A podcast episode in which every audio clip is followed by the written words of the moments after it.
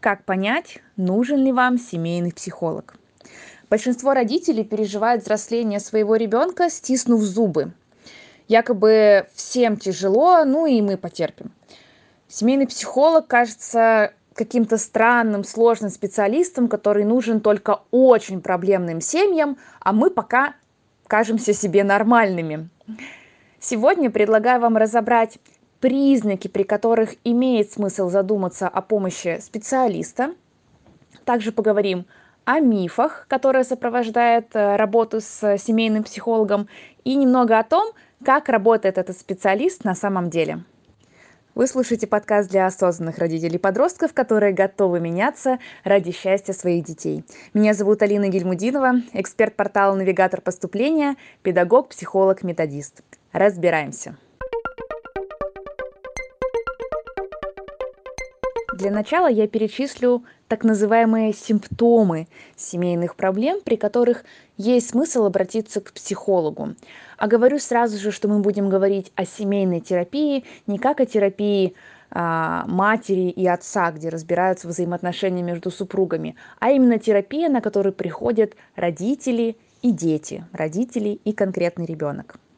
Воспитание детей не проходит гладко ни у кого – Идеальный родитель – это вымышленный персонаж, которому, конечно же, стоит стремиться, но это недостижимый идеал. Мы должны это хорошо узнавать. Так вот, иногда движение к этому идеалу становится очень сложным, очень проблематичным. К сожалению, института воспитания у нас как такового сейчас не существует, поэтому каждый пытается работать родителем так, как может, насколько у него хватает своей смекалки.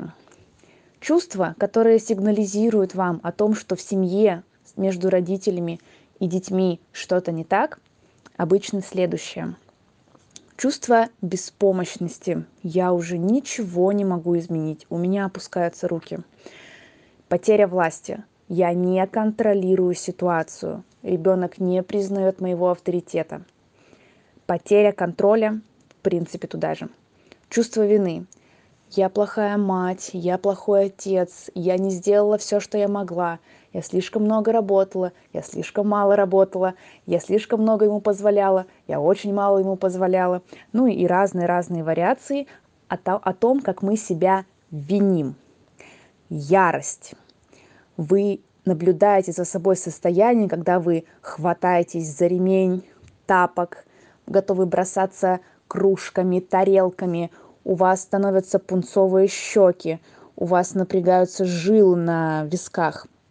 Вы приходите в такое состояние, что вы себя даже не узнаете, и вам кажется, что ваш ребенок тиран. Отсутствие диалогов в семье.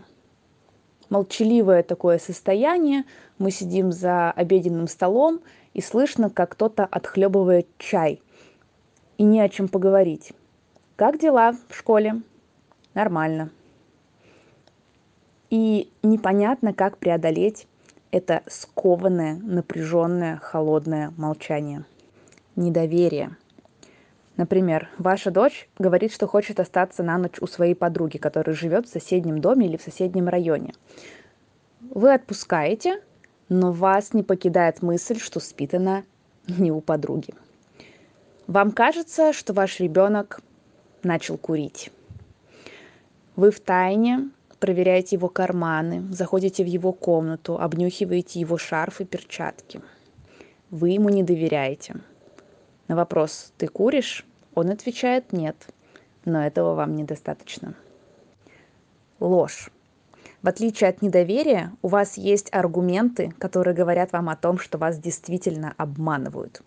Например, ребенок говорит, что у него сегодня нет физкультуры, а в расписании она, очевидно, есть. И когда вы спрашиваете, ну, есть же физкультура в расписании, он говорит, да, учитель заболел, там какая-то ошибка. Вы звоните в школу, и, собственно, физкультура есть. Ну и тому подобное, когда вы четко ловите вашего ребенка на лжи. Это может быть маленькая ложь, может быть большая ложь, полный обман, который противоречит действительности. И это неприятно и непонятно, что с этим делать. И последний неочевидный симптом – это буллинг, травля в школе. Это касается социальных групп, где ребенок находится регулярно, не спонтанно, а именно регулярно. Травят обычно детей, которые подсознательно, думают об этом, либо нет, чувствуют себя неполноценными.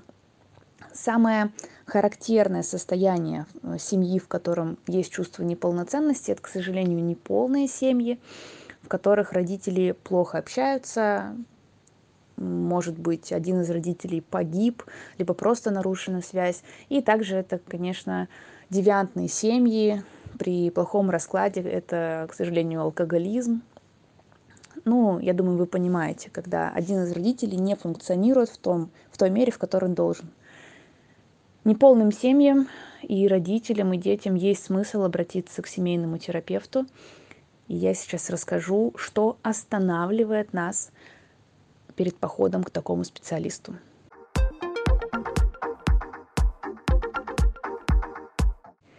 Есть у нас такая в России особенность считать, что психотерапевт работает с психами. А я не псих, я нормальный, и мне тогда психотерапевту и психологу не нужно. Давайте немножечко отформатируем свое понимание, что, в принципе, в США, в Европе а, к психологу относятся вполне спокойно. Это такой же врач, там, такой же помощник, как юрист, либо как терапевт, который а, помогает вам справиться с определенными задачами. Кому пойти, если у вас болит душа? Кому пойти, если у вас сломались семейные взаимоотношения? В отличие от похода к друзьям, которые вероятно, помогут вам советом, но не помогут вам в раскопках причины, с друзьями мы говорим э, на уровне субъективных мышлений. И друзья вам рассказывают свои истории, а вы им рассказываете свои. Это такой обмен мнениями. Психотерапевт же работает с вами, с вашими проблемами, вашими причинами и конкретно вашей ситуацией. Если мыслить очень жадно, то час времени с психотерапевтом будут стопроцентно принадлежать вам и вашей семье, тогда как беседа с другом все равно поделена на пополам, либо там в процентном соотношении 60 на 40, 70 на 30. Это просто другое. Не нужно отрицать того факта, что у друзей своя функция, поддерживающая, мотивирующая, а у психолога это все-таки лечение души, лечение отношений, а, коррекция, если вам будет так приятно слышать. Второе заблуждение касается не столько психотерапии вообще, сколько семейной психотерапии, где, или даже детской, где кажется, что вот вы сейчас э, своего проблемного члена семьи отдадите специалисту, а сами выйдете и подождете за дверью. Пусть там его полечат, он станет нормальным, и мы заберем его уже не таким испорченным, как он был. Я сейчас специально утрирую, а, чтобы вы поняли весь абсурд. А, лечение взаимоотношений не происходит односторонним образом. Если в семье есть проблемы, которые я перечислила, беспомощность, а, ложь, недоверие, молчание, эти вот пустые диалоги, нужно смотреть на коммуникации, которые привели вас к этому результату. Они не случились сами, вы жили какую-то жизнь, и теперь вы в той точке, к которой вы планомерно шли. Осознавали вы этого, либо не осознавали. Семейная терапия отличается от персональной личной терапии тем, что семья рассматривается как система взаимоотношений, как система, в которой у каждого организма есть своя история, есть свои причины поведения, причины поступков, причины таких высказываний, таких эмоций. Мне знакома и очень импонирует э, система, при которой семейный психолог выслушивает запрос семьи, либо того, кто обращается, например, мама, э, и дальше ведется э, несколько персональных встреч с каждым членом семьи по отдельности. Потому что психолог должен понять не вашу субъективную картину мира, как мамы, а еще и картину мира – ребенка, второго ребенка, например, и папы. Либо если в вашей семейной системе есть бабушка, то туда включается еще и бабушка. Когда психологу достаточно информации о каждом члене семьи, он начинает простраивать э, нарушенные взаимоотношений искать причину. Возможно, а, вы думали, что вся причина в папе, а оказалось, что причина в бабушке. А возможно, вы думали, что вся причина в вас, а, а на самом деле дети между собой не поладили. Я сейчас фантазирую, но иногда то, что кажется вам очевидным, это неправда. Вы замыкаетесь в собственных ошибочных э, суждениях и не можете выйти из этого логического кольца, когда снова и снова покручиваете одну и ту же ситуацию, и она не приводит вас к решению. Так вот, когда вся информация собрана, а, семейный психолог собирает и вас в одной точке. И тогда происходит а, попытка поговорить по-честному и потом отследить, как же вы не слышите друг друга, в чем же происходит а, вот эта глухота, почему один говорит одно, другой другое. Если честно, вообще причины многих конфликтов семейных в том, что люди не умеют слышать друг друга. И как раз-таки семейный психолог помогает с этим справиться.